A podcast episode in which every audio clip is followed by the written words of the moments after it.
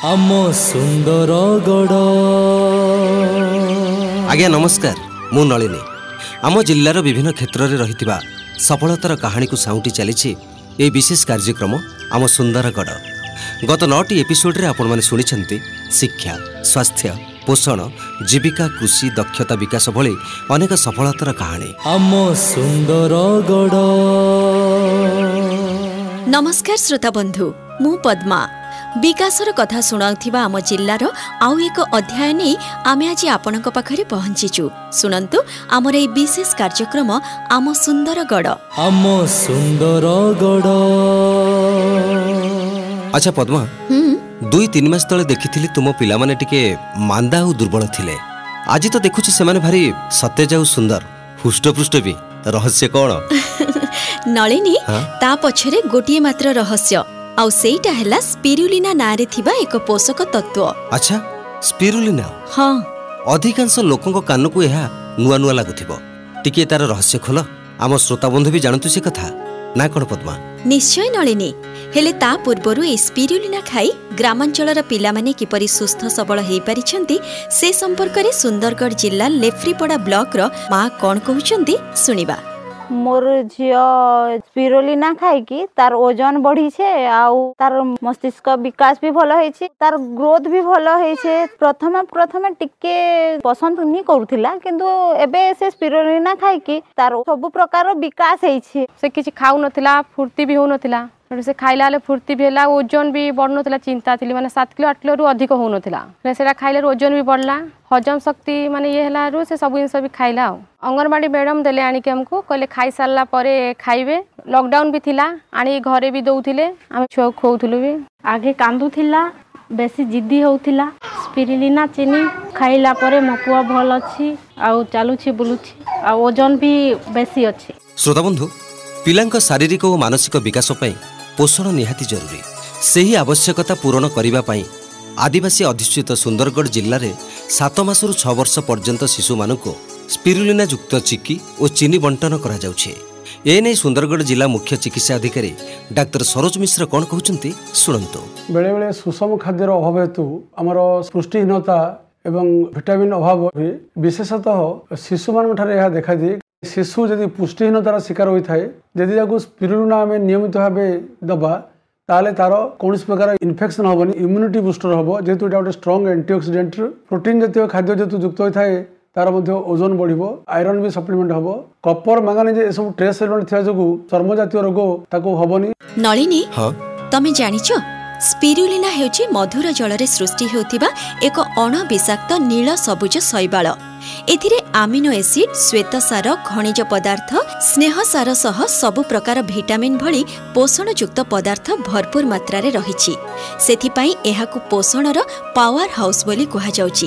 ଶ୍ରୋତାବନ୍ଧୁ ସାନ ସାନ ପିଲାମାନେ ଏହାକୁ ଆଗ୍ରହର ସହ ଖାଇବା ପାଇଁ ପ୍ରସ୍ତୁତ କରାଯାଉଛି ସ୍ପିରୁଲିନା ଯୁକ୍ତ ଚିନି ଓ ଚିକି। ଚିନା ବାଦାମ ସହ ଗୁଡ଼ କିମ୍ବା ଚିନିରେ ସ୍ପିରୁଲିନା ମିଶାଇ ଚିକି ତିଆରି ହେଉଛି।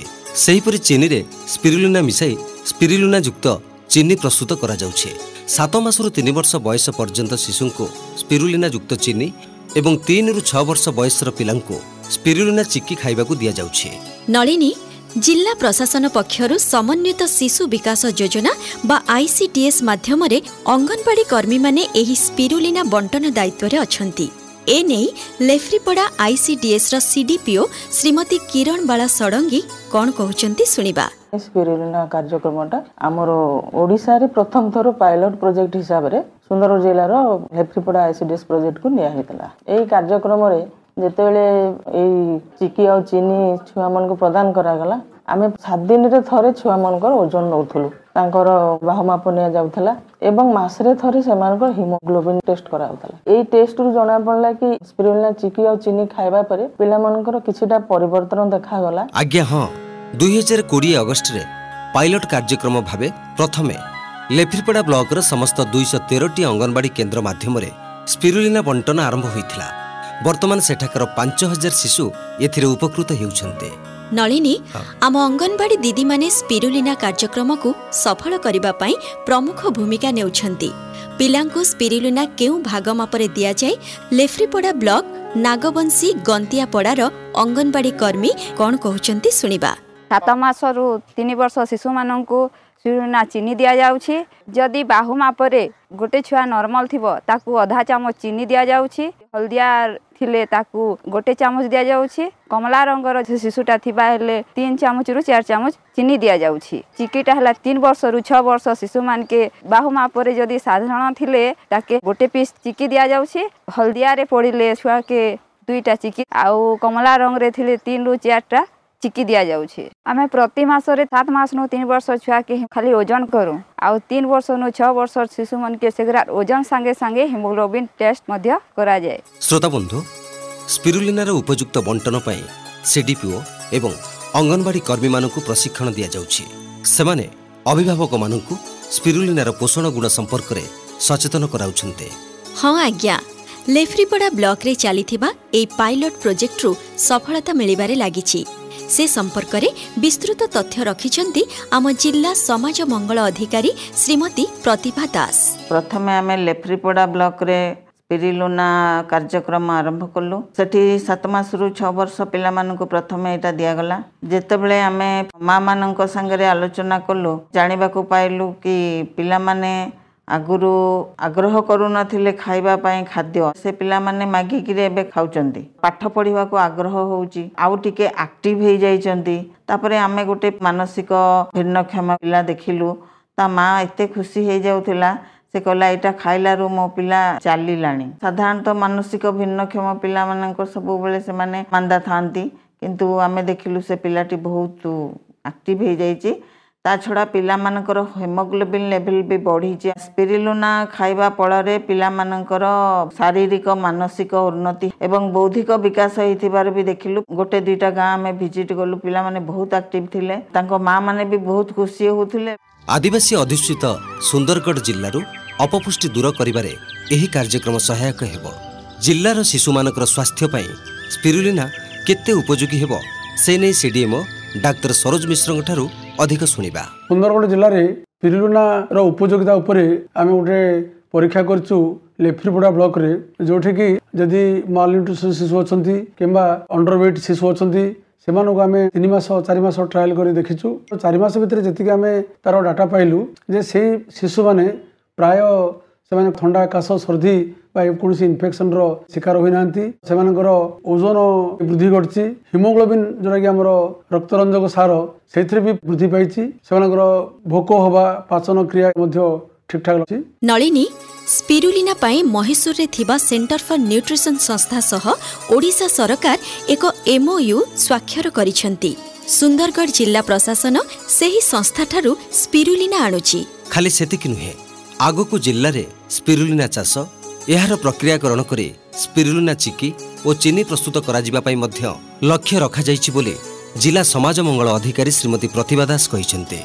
ଏନେଇ ତାଙ୍କଠାରୁ ଅଧିକ ଶୁଣନ୍ତୁ। ସେଇ ସ୍ପିରିଲମନା ଚିକିଟା ଆମର ଏଇଠି ଆମେ ତିଆରି କରିବାର ଚିନ୍ତା ବି ରଖିଛୁ। ସବୁ ସ୍ୱୟଂ ସହାୟକ ଗୋଷ୍ଠୀ କରିବେ।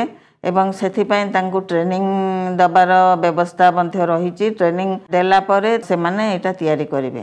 ଶ୍ରୋତାବନ୍ଧୁ ଲେଫ୍ରିପଡ଼ାରେ ସ୍ପିରୁଲିନା କାର୍ଯ୍ୟକ୍ରମର ସଫଳତା ପରେ ଜିଲ୍ଲାର ଆଉ ଚାରୋଟି ବ୍ଲକ ସହ ରାଜଗାଙ୍ଗପୁର ପୌରପାଳିକାକୁ ଏହି ପୋଷଣ କାର୍ଯ୍ୟକ୍ରମ ସମ୍ପ୍ରସାରିତ ହେବ। ଫଳରେ ଚାଳିଶ ହଜାର ଶିଶୁ ଉପକୃତ ହେବେ। ସିଡିଏମ୍ଓ ଡାକ୍ତର ସରୋଜ ମିଶ୍ର ଏନେଇ କ'ଣ କହୁଛନ୍ତି ଶୁଣିବା। ଫଣି ପ୍ରଭାବିତ ରାଜଗାଙ୍ଗପୁର କୁତ୍ରା ହେମଗିରି ଏବଂ ଟାଙ୍ଗରପାଲି এই ଚାରିଟା ବ୍ଲକରେ ଆଇସିଡିଏସ୍ ଆନୁକୂଲ୍ୟରେ ଯେତିକି ଆମର ଶିଶୁ ଅଛନ୍ତି ଆମେ ସେମାନଙ୍କୁ ସ୍ପିରୁଲିନା ଖାଇବା ପାଇଁ ଦେବୁ ୟୁଜୁଆଲି ମାଇନିଂ ଏରିଆରେ ଡଷ୍ଟ କୋଲ ଡଷ୍ଟ ଏ ସବୁ ଗୁଡ଼ାକରେ ପ୍ରଦୂଷଣ ଯୋଗୁଁ ପ୍ରଥମେ ଶିକାର ହୁଅନ୍ତି କୋମଳବତୀ ଶିଶୁମାନେ ସ୍ପିରୁଲିନାର ଆଣ୍ଟି ଅକ୍ସିଡେଣ୍ଟ ପ୍ରପର୍ଟି ଅଛି ସେମାନଙ୍କର ଲଙ୍ଗସ୍ ଆଉ ବାକି ଆମର ଡାଇଜେଷ୍ଟିଭ ସିଷ୍ଟମ ସେଗୁଡ଼ାକ ସବୁ ଠିକ୍ଠାକ୍ ରହିବ ଆଜ୍ଞା ହଁ ତିନିରୁ ଚାରି ବର୍ଷ ଭିତରେ ହିଁ ପିଲାମାନଙ୍କର ମସ୍ତିଷ୍କ ଶହେ ପ୍ରତିଶତ କ୍ରିୟାଶୀଳ ହୋଇଥାଏ ତେଣୁ ଏହି ସମୟରେ ଉପଯୁକ୍ତ ପୋଷଣ ମିଳିପାରିଲେ ସେମାନଙ୍କର ଶାରୀରିକ ଓ ମାନସିକ ବିକାଶ ହେବ।